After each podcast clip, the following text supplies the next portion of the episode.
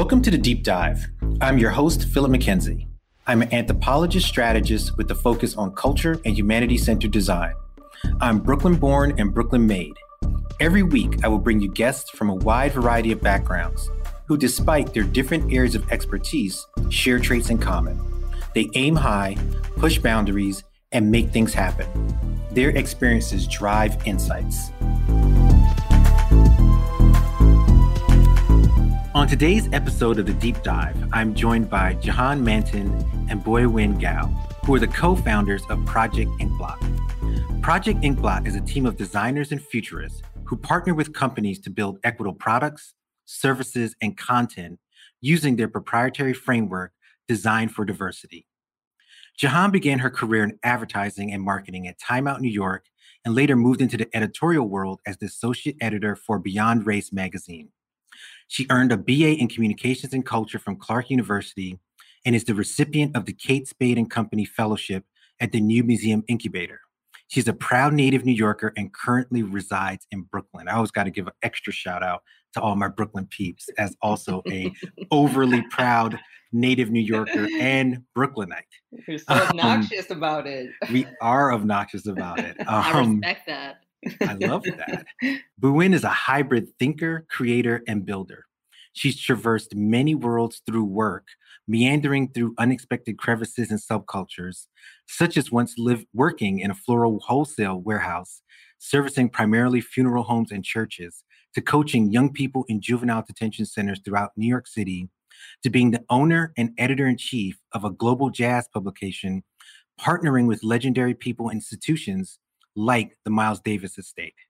And this is something I was particularly concerned about a hot sauce junkie and jewelry designer now residing in deep bear and fox populated woods of Western Massachusetts. As a city kid, I've seen recently a lot of bear, no fox, and raccoons the other day in the backyard. So there's a lot of stuff going on what? here in Brooklyn, but we don't have bear in Brooklyn. The bear I saw was upstate. So I want to welcome you both to the deep dive. Thanks so much for being on the show with me. Thanks, Philip. Thank that you. was great. I got through it, right? you, you got did. through it. It's a mouthful. you know, usually when folks give me like bios and stuff, and I'm always like, I, you know, I'm fine with every bio, but they're usually like very much like, this is my title, and this is what I've done, and it's very mm. like official. Mm-hmm. But I wanted to read a bio that actually has some verve and personality. I was like, I got to give these their full due. Well, thank right? you. Yeah. it's like, why else are we here if not for verve? It's deserved praise. It's deserved praise. So we got a lot to cover because I think the work that you're both doing at Project Inkblot is important work. And it's work that is necessary, but it's also work that's complex. So I want to give us the time, use the time that we have to really dive into it. And no pun intended. And Boyuan, I want to start with you to give me a, a sense beyond the bio of the origin story behind Inkblot. You both come from different backgrounds, different worlds. The bios explain that. So, how did you join forces and start on this journey? Yeah, well, Jahan and I are both pretty eccentric and unique individuals. So I think that that's how we vibed we both were editors at a music and culture magazine. And so we didn't really know each other that well. We just met up and we were like, hey, you seem cool. Right. And uh, I was doing a whole bunch of stuff beyond being a journalist. I had like five jobs. Jahan had just finished traveling Latin America for nine months and came back to the US and was dealing with also like family stuff, just a lot of dynamics. And we just, sat down one afternoon in Brooklyn and Fort Greene and had a tea and started talking about the things that we really care about. And I think it just clicked where we were like, we need to do something together. And both of us had a deep desire to just kind of do our own thing and not work for the man, not work for anybody, and call our own shots. And that seemed really alluring and exciting to us. And we didn't know what the hell we were doing. So we just kind of met up in that context and we've built so many things together since then. But I think the key thing to say is that we didn't have a specific thing that we clicked on to say, hey, let's build this thing. Here are the parameters. Here's what it looks like. Here's like, I want to build a X, Y, Z type of business. Like we didn't know that, but what we knew about is that we cared about culture, we cared about people. We're not official anthropologists like yourself, but we're kind of, you know, like to call ourselves people who care about anthropology and are always looking at culture and what that means. And so media and tech and that sort of thing was really appealing to us. So that was the first moment that we clicked. And then from there, we've built so many things. From we had an online magazine that was our first thing that we did called Culture Files. And that led us to doing in person workshops in Brooklyn. And then we were like, we got to do something even bigger, which led us into consulting. And then that led us down a whole other journey that I'll pass it to Jahan to share a little bit about. But through all of that, it's like, what the hell is the book? Whatever, I forget the name of the book now, right? But we went through all of these different crevices to get to the point where we're like, okay, this is what it is. But I think what's dope about both of us is that we're always curious and we're always, once we get to the destination or what we think is the destination, it's never really that. And we're constantly trying to find our own authenticity and ways of providing value to the world. I think the book you were thinking was The Alchemist. Yeah, duh. I was like, why could I not think of the name in the moment? You know, when you're put on the spot. Yeah. But yeah. Because yeah. you know, the alchemist, he like goes on this whole journey to come back to right where he started. That is the story of our process. That's how we process. You know what I mean? It's like yeah. we're it's this continuous kind of path. But yeah, I'll say that that all of that work led us to I don't want to say we fell into it, but we just started working with companies consulting on building programs. So our ethos is that if you're a human, you're a designer. And you mentioned earlier, Philip, like titles, you know, and like these, you know, bios. I mean, even listening to your own bio is like kind of cringy, you know what I mean? But it's like the nature of the of that kind of writing exercise.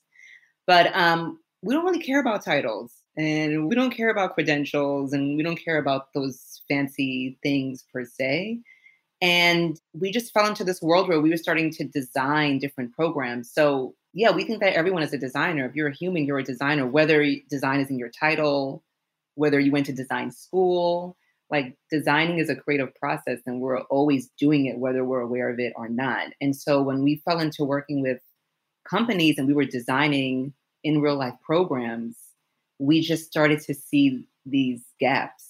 And we cannot see those gaps because they're inherent to actually at the core of who we are as individuals, as work partners, as dear friends, like in terms of the folks on our team, like it's core to our being that we're always thinking about equity and we're thinking about who's missing, who's being excluded, who might be harmed. And we just saw that in the making, in the designing, in the creation, and the strategizing of these programs, critical questions weren't being asked. And so inequitable processes will create inequitable outcomes. And so we started to think about like, how can we intervene? How can we start to shift and redesign the system so that the process doesn't inevitably result in like racial inequities, for example? And so that was really interesting to us because, you know, Boyuan mentioned in the beginning, like we met as music editors, we met as writers. So we're always thinking about narrative, we're always thinking about stories and we just bonded over like uh, like Gwen said, our love for culture, for art, and also our shared rage and anger and like how infuriating it is to be part of a misrepresented group and be labeled as unworthy. And we saw so many people around us who were so dope and doing such amazing things who were also women of color or BIPOC folks, et cetera. And we were like, how come we're not getting the shine and elevation that we need? How come those people aren't getting that shine elevation? Well, how can we be a platform? How can we elevate that? And I heard so many like common traits throughout that stories you both sort of trace how you came together. And what really struck me beyond the reading of the bios and then it's reinforced by what you both shared is there's a unconventional nature to both of your paths and now your collective path but it seems like that unconventional, what people would call unconventional, I'm using imperfectly to describe your coming together, is only in relation to the uniformity of the status quo. Mm. And so, how do all of those different parts of both of you individually and then how you've come together, how does that help or aid in your design process? as we start to get into now thinking about the design because I want to mm. you know, you spend a lot of time thinking about that. And I want to do the same and mm. spend some time talking about the meaning and the kind of rigor that goes into rethinking some of these processes. But let's start first with that unconventional, so called unconventional part. Jahan. Mm. See, I almost forgot to do it in that time. Can you ask the question again? Because I want to make sure I'm clear. Yeah, yeah. Like I'll try to make I ramble when I ask questions. That's like, okay. Mm. It's a talent, so people tell me because they always love it. um, the backgrounds, I think, to the status quo would appear unconventional, but that's the way I'm reading it. Is what provides the strength. Mm. It provides you the perspective. Like, give me a sense of how that has become part of your rethinking of the design process tighter, a, tighter way of asking. Mm. That's a really good question. And thanks for saying that because I hadn't thought about it in that way before. I'll get granular for a second. I'm sure Boyuan has something, has things to add, but I really feel like this is also because I'm really passionate about it, about like curriculum design. And that really comes out in like how we design our actual courses that we're leading to teams and folks within tech and media companies when it comes to like our corporate leg of our work. And there's so many ways to learn. Like there is so this what we're talking about when we're talking about racism in design and how racial inequities are replicated and how like the thinking becomes part of the process and the process creates these outcomes that are harmful like all of that there's so many ways to talk about that there's so many ways to address that. It's so complex. It is so deep. It is so profound.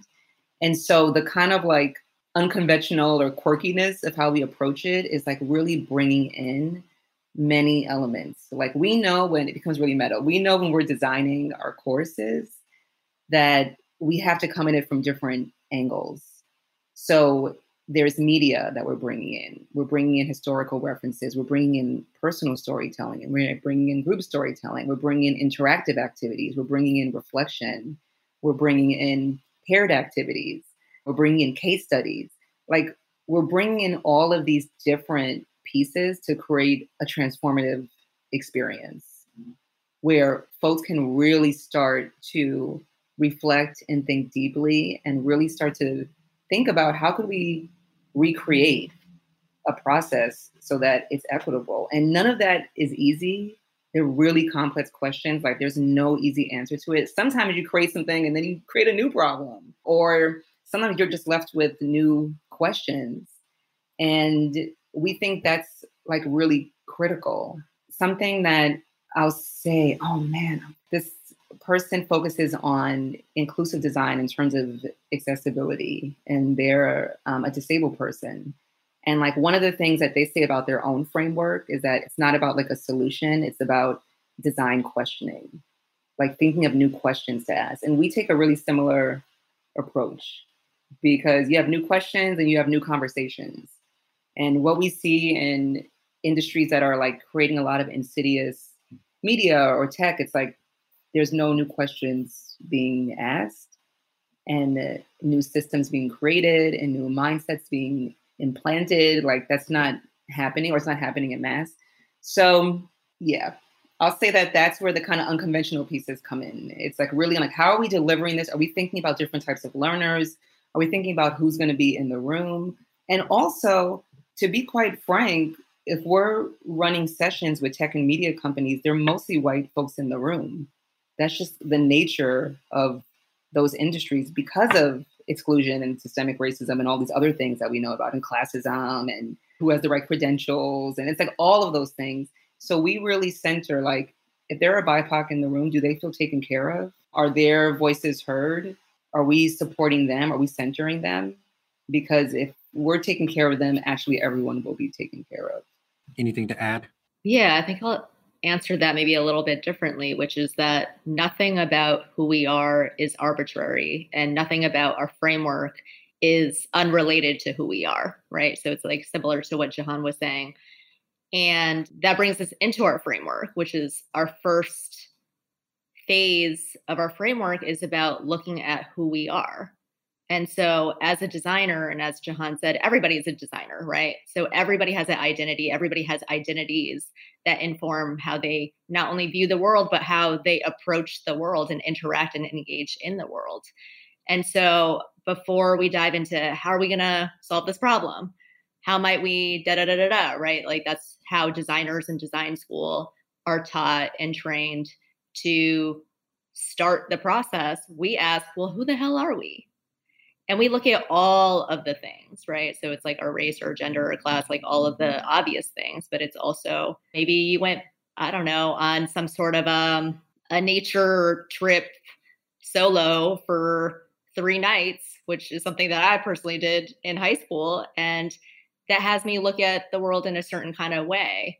And that has me consider things that other people might not consider and so when we're talking about like conventional versus unconventional, whatever that even is, once you start to really dive into people's experiences, everybody's unconventional. Everybody has all these these myriad experiences that maybe don't have a place at work. They don't have a place inside of the organization. But once we bring that to light, it's like, oh, that person actually has proximity to the issue that we're solving for and maybe they're better suited to be working on this project than somebody who just has the title that aligns with that.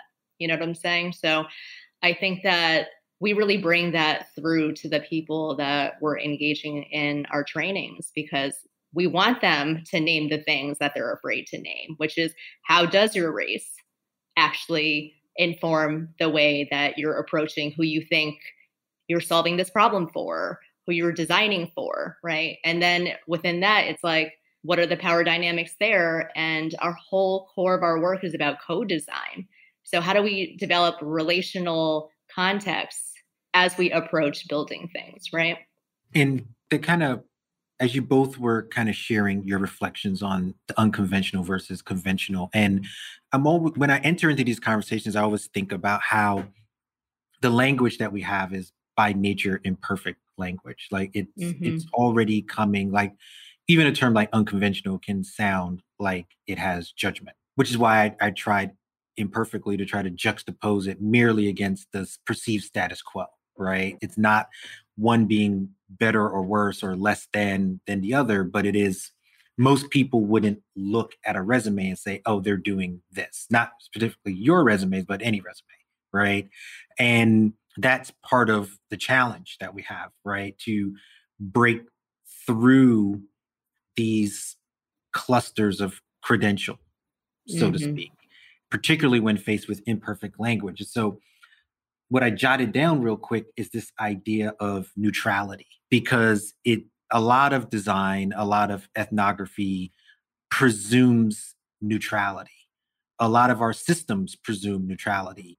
Facebook would say, well, we're just a platform. We don't make the people racist. They just find their way to racism and we manifest that or they won't actually say that but you know yeah you know whatever the the situation is and a lot of folks who do this type of work will presume neutrality and it sounds to me through the process and steer me in another direction if i'm not reading it right is that the asking of the pointed question of who the hell we are in the room breaks through that sort of fourth wall of neutrality. So, Boyuan I'm going to start with you, is am I reading that right? Have you both thought about neutrality in that way or, or how people are coming into these rooms as you do these exercises? Well, these aren't terms that we normally speak of, but as you describe it that way, I'm like, that's dope. We're going to steal that because that's exactly what it is. Right. So we don't start with a thing, we start with who's building the thing always. And it's astounding that people are not having that conversation. And I forget if we already mentioned this to you, but we were teaching this class. Oh no, Jahan told the story earlier.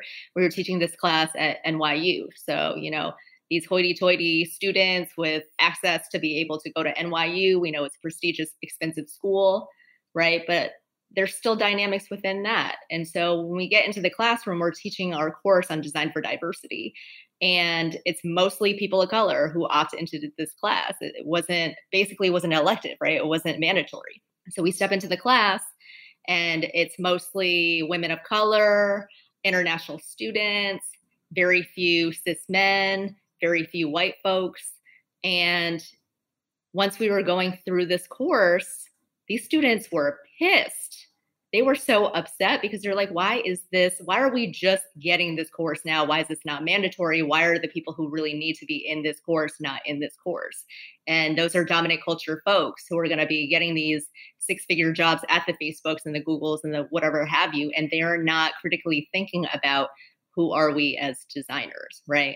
And so it's not arbitrary that that's phase one in our framework. And our framework, as Jahan said, is not a solution, it's not a solve, it's a wayfinding tool. It's for us to place where we need to start looking at the questions that we need to start asking in order to center racial equity in how it is that we approach building things. But I loved how you said that. It is like breaking through that fourth wall.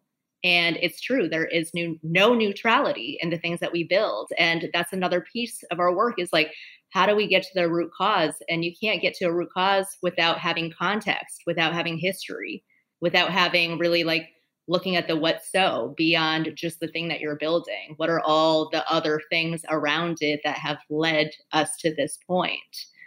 John? I was just thinking, we are a firm believer in citing people in our work. I can mm. already see a quote coming from you, Philip, that we're about to, we're going to cite you in our presentation yeah. uh, during our, our sessions. And actually, that is also a part of racial equity work is like giving credit where credit is due. I do want to point out that, you know, a lot of what we talk about is really participatory design and co-design, and we didn't make that up. And there's actually a lot of, you know, different cultures, there's different ways of relating to folks where like this is not brand new.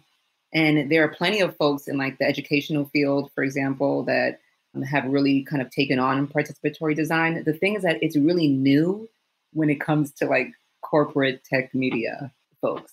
It's really like, oh, oh wow, this is really new, but it's not new per se. You know what I mean? So there are tons of great thinkers and folks that we've also been inspired by that we credit and cite in our work.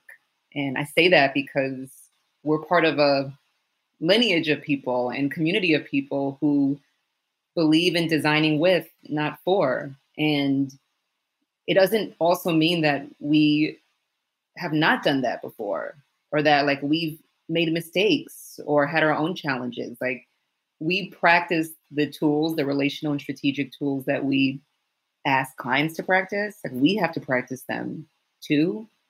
And so it's a worthwhile endeavor because then when we have a challenge or we're up against something or we have a breakthrough we can share that with our community and with our clients and when you guys were, thank you for the credit, by the way, but no, you know, this is y'all conversation, not my conversation, but always happy for a byline. But I think the point you're making is actually really important because I think all of us have been in the quote unquote room, the metaphysical room where work is being credited that we know somebody else did that work and other people in the room are kind of either by their silence or by the kind of go along are kind of taking credit for that work. So I'm I'm a big believer in quote unquote credit, not germane to our exchange right now, but just as a, as a general concept. But I think about the invisibility of of that concept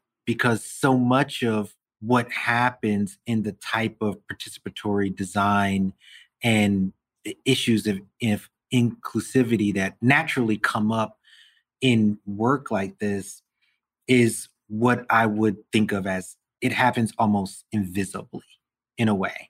And how do you think through the questions you ask, the process you put in place, making the invisible visible? Because I think, Boyuan you mentioned that when you're in this room, maybe I don't know, I can't remember who said it, but that you're in this room, there could be like maybe one person of color in the room, right? Oftentimes, to the larger forces, that person is invisible. I speak it for myself, I've definitely felt that way. Even just waiting for to get my table at a restaurant and somebody just blows right by me. And I'm like, motherfucker, you knew there's a line here. Like. am I invisible? I'm six foot tall black dude. Like you saw me, but they didn't, right? Mm. Like, they didn't mm right? Like I'm waiting for my table too, asshole. But anyway, mm-hmm. invisibility. like how do you think through that process as you're thinking through these things, making the invisible visible? And I think I'm starting with you, Boyuan. I think. yeah, big question. So all of our work is to make the invisible visible. It's also going back to what you're saying about there's no neutrality. That that also is invisible. Nobody's talking about that. That it's just assumed, right? Here's a tech product, it's neutral here's a you know an example that we use all the time is when you go into an airport bathroom and you're trying to wash your hands at the sink and the sensor doesn't pick up melanin right? And it's like what the hell is happening here? So that's not neutral. So everything that we're doing our approach to that is just picking out things that are relatable like a sink. You're going to use a sink. We use a video that illustrates how um, kodak right? Their color sensors and the way that they approached creating film basically made black people invisible and only picked up light skinned people in their film. That's not neutral either, right? So all of those things are just things that people assume in their day to day. Well, that's just how it is. Or tech is just neutral or whatever it is. And it's through every little detail in our trainings that we have people discover how not neutral it is or how not arbitrary it is, even if it is subconscious, right? Or when people say it wasn't meant, the intention wasn't that, but it ended up that way. We have people looking at it to see that even if it wasn't intended that way, there were core decisions from a root, and the root is the design system of white supremacy, which we'll send you an article. Speaking of properly attributing credits where credit is due. I forget the dude's name now, but he's a designer, black designer based out of the Bay Area who wrote this article that we use in a, a lot of our trainings that talks about this idea of design systems and designers who have the title design and they're at work or whatever, they know what a design system is. That's what they train in. So if you look at the system of design, you're looking at things like language, which we already talked about, right? We're looking at imagery, which if you just look at an image, it doesn't necessarily mean anything, but the meaning that's assigned to it, right? All of these things, we talked about culture, right? All of these things are assigned certain meaning, and all of the amalgamation of that is the design system. And so, if we were to look at it from a very high level of everything that we do, is within this design system called white supremacy. And let's break down what that actually is, right? Where the things that are designed have white people win more than everybody else. That's the system, that's what it's built to do. Then every little piece of minutia in their people's day-to-day lives, how they're working, the things that they're building, you can see how that through line works all the way through. And we have people discover that. And how is that perceived because when you've never been confronted with this and i think about the reference you made to the class the class that you teach at nyu not being mandatory right? And as you were describing it i jotted down here because i'm always like looking to the side and adding questions to the notes. I have lots of notes by the way. I didn't show you guys but there's like well dang. To cover here i want to see uh, those after. and so i'm always adding and adding as the conversation goes on and and i made a little note like shouldn't this class be mandatory? And and the reason why i kind of thought about it is we all come into these places again the metaphysical place from different experiences one of the things that was that we both all of us has cited in this conversation and some folks not letting anybody off the hook the first time they're confronted with these issues in the way in which it sounds like they're being laid out could be in a class like yours, right? Or, you know, I went to Howard for undergrad. So even when I talk to friends that they're black, but they went to predominantly white institutions, they're like, I don't know what you're talking about. And I'm like, didn't you have black diaspora? And they're like, nope, wouldn't the class. right? That's mandatory class. Freshman year, Howard University, everybody's got to take Black Diaspora one or two, and they got to take Intro to African American History one and two. Mm, you know, wow. so you not saying that everybody coming out of Howard is like Malcolm Farrakhan, but I'm just saying that like they kind of have a grounding. right? right, right, a grounding. So sure. I say that to say, and Jahan, I'm going to start with you for this one. Like when people don't know and they've been reinforced with this mythology. Because to me, white supremacy is a mythology, mm-hmm. right? It's a powerful operating mythology mm-hmm. of how to see the world. Mm-hmm. And it infects everybody, mm-hmm. black and white. Like someone like Kanye, he's suffering from an overdose of white supremacy. That dude thinks white people's ice is colder, right? And that's why he's an asshole. But Bro, that's nonetheless, a whole other that's a whole other podcast. whole other conversation. We're not doing the Kanye West is an asshole episode. But when folks don't know and they're coming into these situations, like how are they confronted with that and processing it? And like I said, Jahan, I want to start with you for this one. Yeah, well, first of all, what you said uh, made me think of like European history as a major, or not a major. It's like this is a mandatory course, and then African studies is an elective. It's the same type of thinking. I'm of the belief that all you got to do is take a course on Toni Morrison and James Baldwin, and you'll have enough information and insight into the Black American experience I mean, to dive deep into that for years. So, yeah, those things should be mandatory because you're right. It is myth. It's complete myth making and mythology, and it's a pathology too. You know, it's an illness. So we are interrupting that when we're bringing that, especially to corporate clients. Like this is tech and media. They're not talking about this at work. They might not even be talking about this in their home or with their friends or with their family. And now we're bringing this conversation here. And it's like, oh, you know, so sometimes it's like, oh, we only talking about racial equity? What about gender? What about this? Or sometimes it's like pushback or challenging. Most of the time, it's introspective and reflective. And it's because of the way we're sharing the information. And it's because of the way we're asking people to engage and like we're inviting them in to do so. Like that is our secret sauce. It's like how it's being delivered because it's like we can go back and forth on like a bunch of things, but we just shared with you this piece of media around Kodak that is based in facts. This is what happened. And if I just take the morality out of it for this moment, and we're not, I'm not neutral at all. No one on our team is neutral. We have strong opinions. We share those opinions. But if we're like passing it back to them, like, what do you think about that? How did that land for you? What did you see? Where are you at right now? And, you know, someone is like, well, I think this. And someone else, you know, what do you all think about what so and so just shared? Like, I think one thing we've learned and that we're still learning, I'm still learning for sure, as like facilitators or teachers, is like actually let them do the work. Let them put in the rigor of like feeling discomfort or angry or questioning or whatever. Like we can be with all of those things. But, you know, to be honest, in college, I would definitely be someone who'd be like, F y'all, I'm gonna go off right now and you're gonna see why this is wrong. And th- th- I actually don't think there's anything, I'm not saying that's wrong or like that's a bad approach. People have their own forms of expression. But for me, that wasn't effective because I wasn't being like heard. And so with corporate clients, it's like, this is just what it is. I'm not gonna argue with someone about redlining. you know what I mean? It's like the facts are here, the history is here, the data is here. We need to actually agree that that is actually true. Okay, we got that down. Okay, great. I'm not going to spend time going back and forth around that, but we can have conversations around the impact of that and what that means and how that relates to what we're talking about now.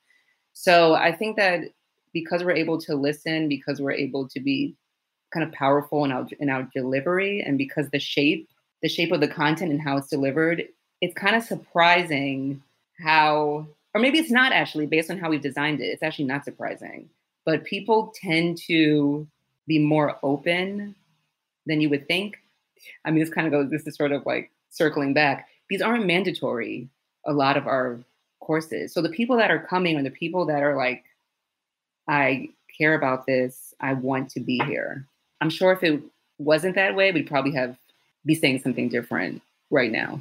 And, you know, I'm to shift a little bit more to the process. And Boyuan I'm going to start with you here, when we have a design process that has worked the way it has by and large worked since design thinking has sort of become, let's call it commoditized, popularized, whatever the language is, right? There was a time when these processes weren't as in vogue and now they are, right?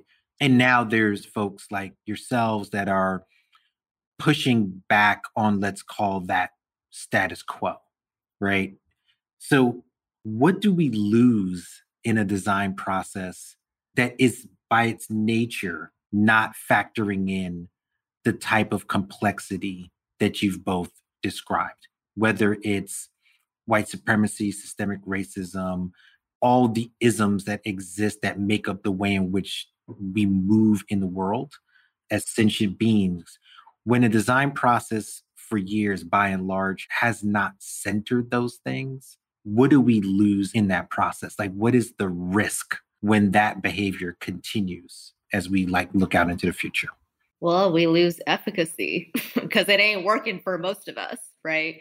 And it's just going to yield the same results. And so that's what we're interrupting is that doesn't work for the majority of people. It doesn't center anyone except for dominant culture. And so our work is again to make the invisible visible by saying there is a dominant culture, then there are misrepresented people, and we're actually the majority. And if we were centered, and here are all these examples of how things where we were at the helm and we headed and were centered in the process, it actually yielded better results for every single other person, right? So the loss is huge. And we're not the type of business that, quite frankly, gives a shit about convincing people of the business case of why you need to do this or even the morality. It's just about efficacy. Is it going to work for the future that we're moving into? And if the future is not designed for all, then we're going to keep on having the same shit happen over and over and over again. And right now, we're in the middle of a climate crisis. We're in COVID. All this stuff is happening right now. It's not going to go away anytime soon. It's only going to accelerate, right? And so, because we've been at the brunt, people like us have been at the brunt of these issues, and we've seen how they played out. If we were creating the solutions, we wouldn't be in this mess. Jahan, you're nodding. So does that mean you're you're adding or you're just giving a thumbs up?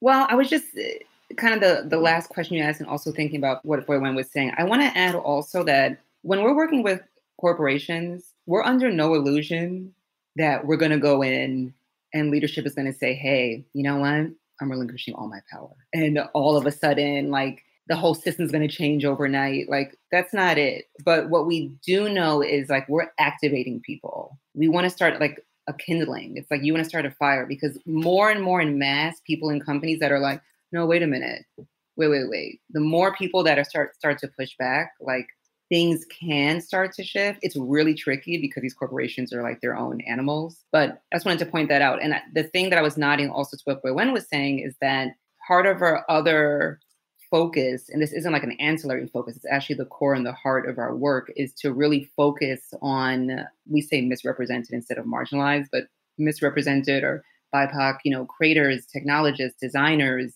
etc., like that are creating projects, content, services, etc., that are pushing forward new futures. Because we need as many people that look like us who have an equity lens creating. Like that's actually what we need, and we need it in mass.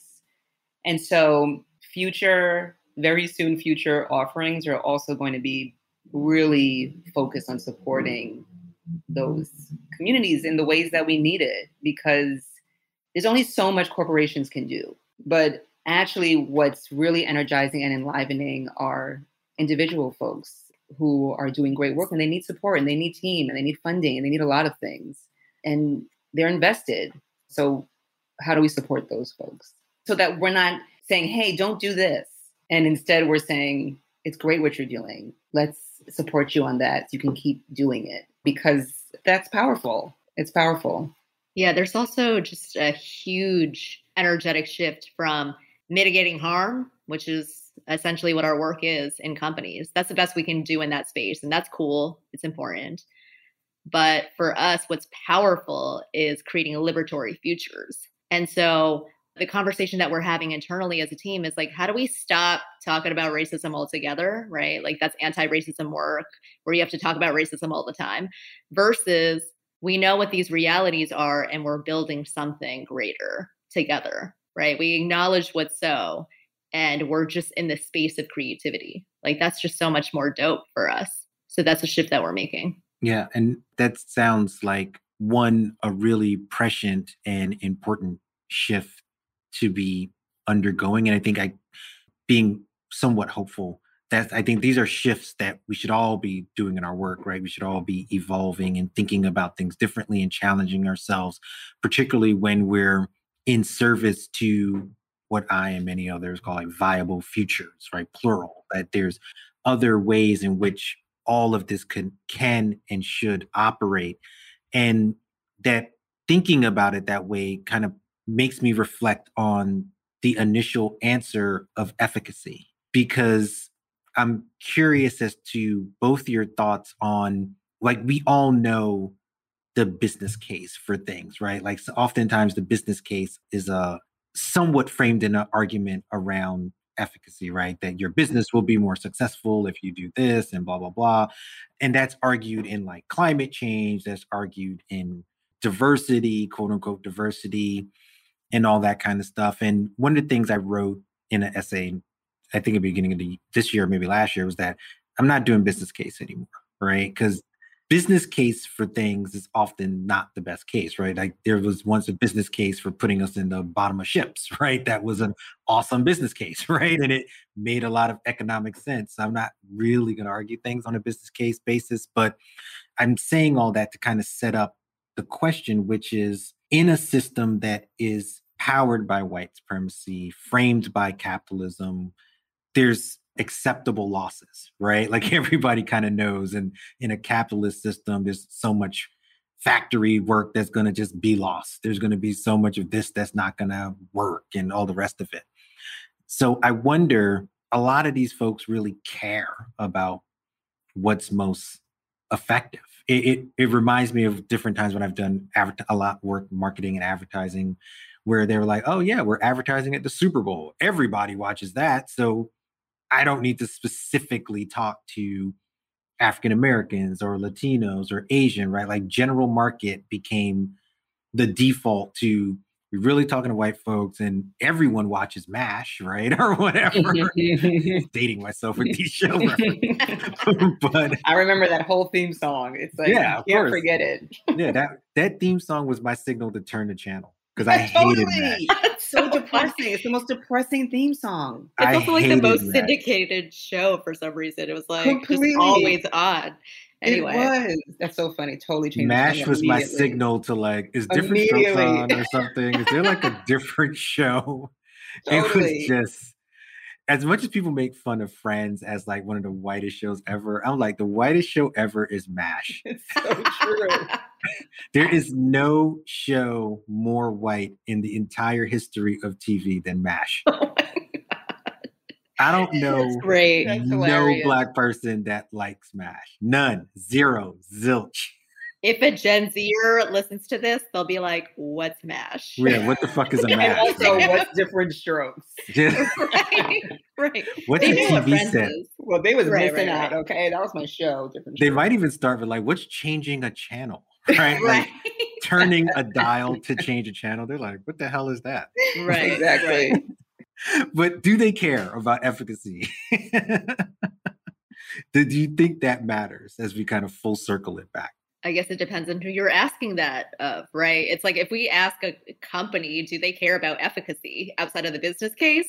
We know what they're going to say, right? But it's like that's the other thing that we're attuning ourselves to more and more in our work is like we actually don't really care about the corporations. We care about the people inside of them that care about what we're talking about, right? And those folks, they do care about efficacy. And so the other side of efficacy, or like breaking that down, unpacking that a little bit, is like, what do we mean by efficacy? And centered in our work is like, are people better off? Are misrepresented people, are Black people, are BIPOC, are uh, people who are misrepresented better off? And that just depends on what community you're speaking to and how they define that on their own terms, right? And it could have something to do with money, right? Like finances could be a success metric for somebody and for somebody else it's more about emotional health or whatever have you so that's what efficacy looks like for us and again it's like our job is not to go into a company and consult and have them create the thing that creates that efficacy but we have them discover there are many different ways to look at efficacy and the designers do what they do with that Absolutely. Absolutely. I'm keeping an eye on the time because I promised to get you guys out of here in a in a decent amount of time. And we have two segments. The show we end off the dome and the drop. But before we get to that, I want to talk a little bit about storytelling and metaphors. And there's such richness in the way you both have framed these stories. And I want to give you an opportunity to talk about how you see these more viable futures as it pertains to the stories we tell each other, the language that we use. Language is, has come up already in this conversation. It's the definitions, how we define things. I'm touching on a lot of different things, but what I really want to get to the core of is the future we want to make, the future we want to design, put design in there as center. How do you tell different stories in order to get to that future? And Jahan, I'm going to start with you. And then after that, we're going to get to off the dome and the drop. So easy question. This is a no brainer. this is Jahan's area. So perfect. Okay. Can I illustrate my answer with a story? I think this would be a roundabout way of answering this. Or this is my roundabout sounds like my question. So okay. go for it. All right, good. So I'm going to take it and run with it, but Wen's heard this many times. And actually, I will say that we're working with a client right now, and we actually opened up our session with this story. It was the first time that we did this, and it was profound. Okay, this was a story that was shared with us. It's like I love it so much.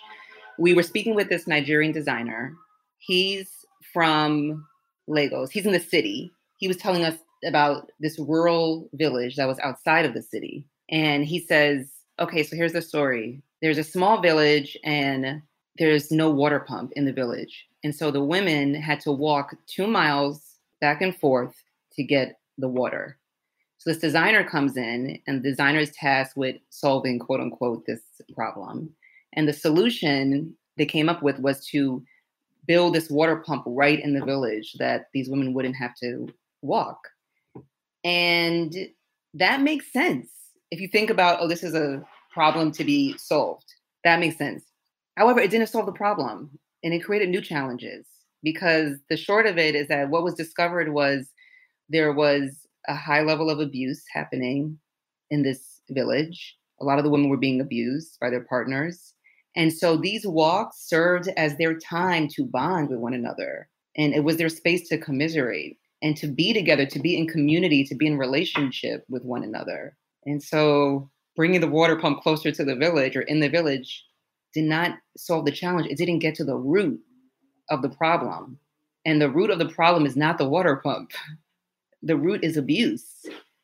And then now the design question changes from how do we get water to this village to how do we deal with or how do we address the abuse that's happening in this community? And you know, when I tell that story, it's like people's reactions, it's like, oh my God, can you believe they didn't even ask the women what they wanted, what they needed? But I pushed back on that response. I mean, that wasn't my response also initially, but I pushed back on it to myself and to everyone else because that's what we do. I've done that so many times. We do that so many times. We're trained to do that. We're trained to just think about ourselves.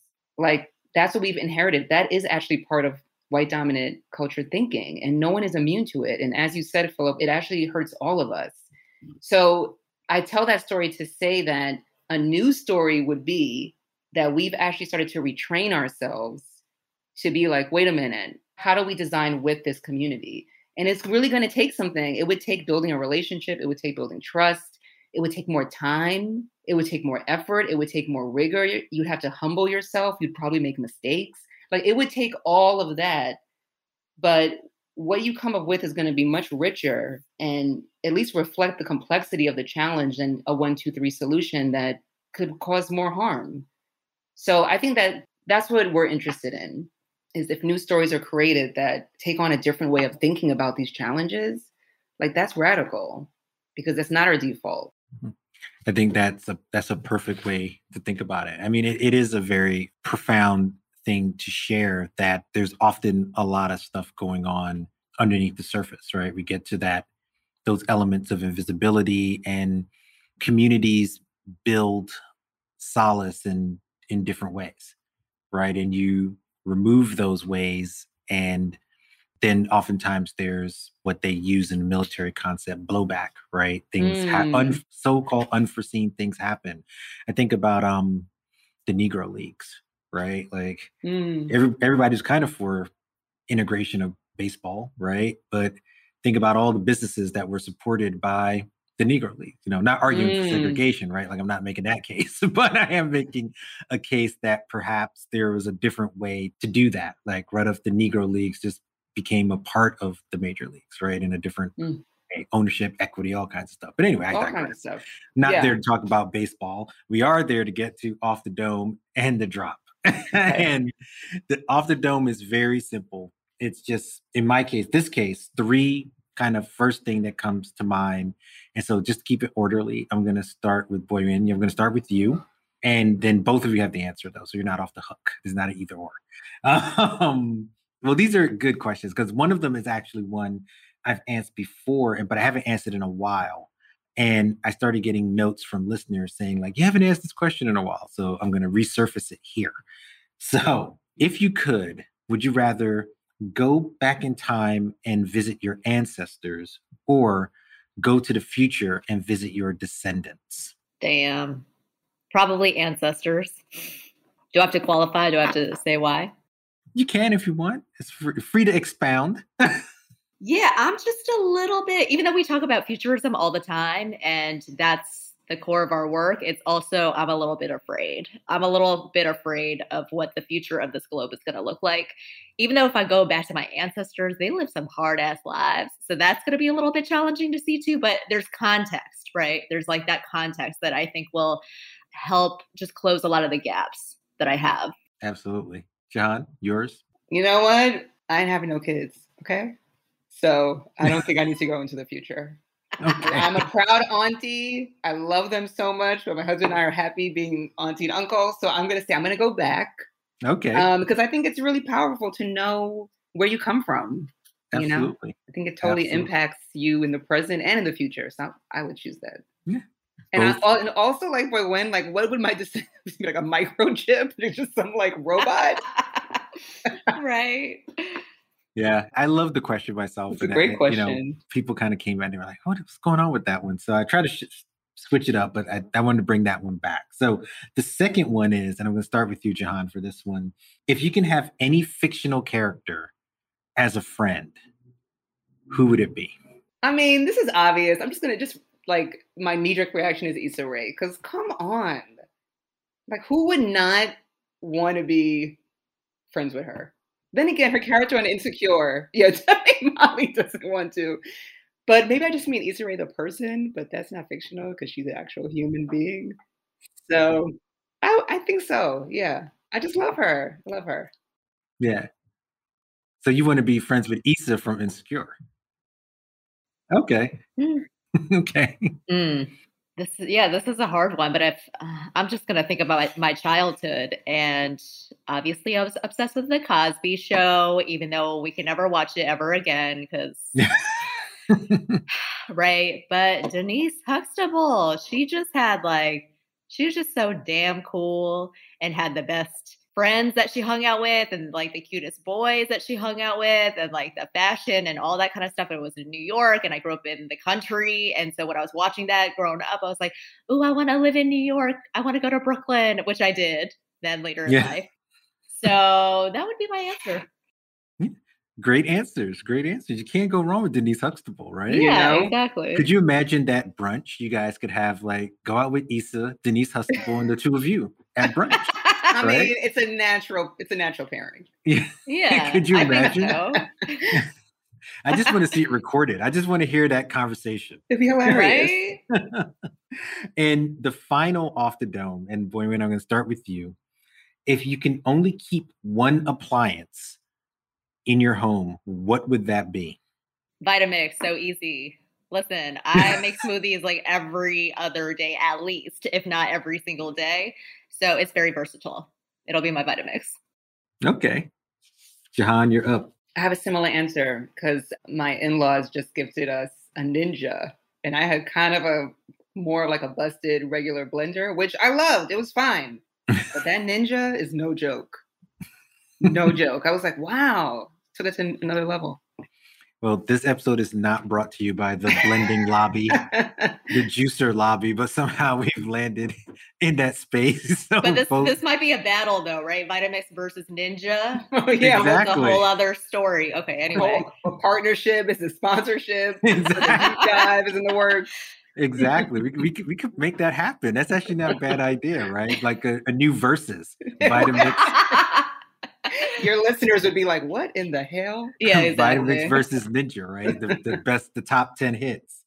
awesome questions, and so the drop, and the, the drop is just an opportunity for all of us to share anything at all that we think the listeners of the show should be into. So to make it easy, I'm going to do my drop first, and then Jahan, I'm going to go to you, and then Boyuan, I'm going to go to you. All right. So, in for ease of execution, and my drop is a book called uh, Metaphors We Live By, and it's by George Lakoff and Mark Johnson. And it's a book really based around storytelling, communications, like 90s book, but it's one that I continuously go back to. And it's kind of recently surfaced just because I'm thinking about like 2022 and working on some stuff and just kind of pulled it off the shelf and started going through it. And I was like, this book's been pretty useful to me. So let me lead with that. So that's my drop. Jahan, mm. you're up. Okay, I thought about this because you said you were going to ask this question. This book, it's called Luster, and it's by Raven Leilani. And I just finished it and I loved it. I just really loved it. Highly recommended. It's about this millennial young black woman who ends up having an affair with this married white man who's a lot older than her. And then she moves in with him and his wife. And even though that sounds scandalous, it's not actually really about that. It's really more about like class and race and loneliness and people. And it's just really, it was like interesting and and just really, really well written. Okay. This sounds great. I'm sure HBO is licensing that even as we speak. Definitely. That sounds like produced by Issa Rae. Exactly. That sounds like the exact thing that they'll they'll want to do and they'll cast like Nicole Kidman to stand there as like a wax wax model. oh, that's amazing. Don't even get where it started. I, I, know, right? But I might watch that. My drop is so my husband recently put me on to Omar S. So this is a nod to you, Philip, since you're a DJ. Omar S, who's a black Detroit-based techno and house producer and he's the shit. And I've heard his stuff before, but now I'm like going through his discography and I just need a little bit of that bass right now. So, highly, highly recommend. It puts me in the mood, great workout music, but I just like put it on while I'm driving around and stuff. Oh, awesome. Awesome. Two all drops are good drops and those sound like amazing drops. You know, I, I've I appreciate you guys taking the time to think about them. And I appreciate both of you being on the deep dive with me. This was exactly the kind of conversation I think I needed in this moment. And so, Jahan, Boyuan, it's thank you both for being on the show and look forward for us all staying in touch. Thank you. Thank you so much. Great.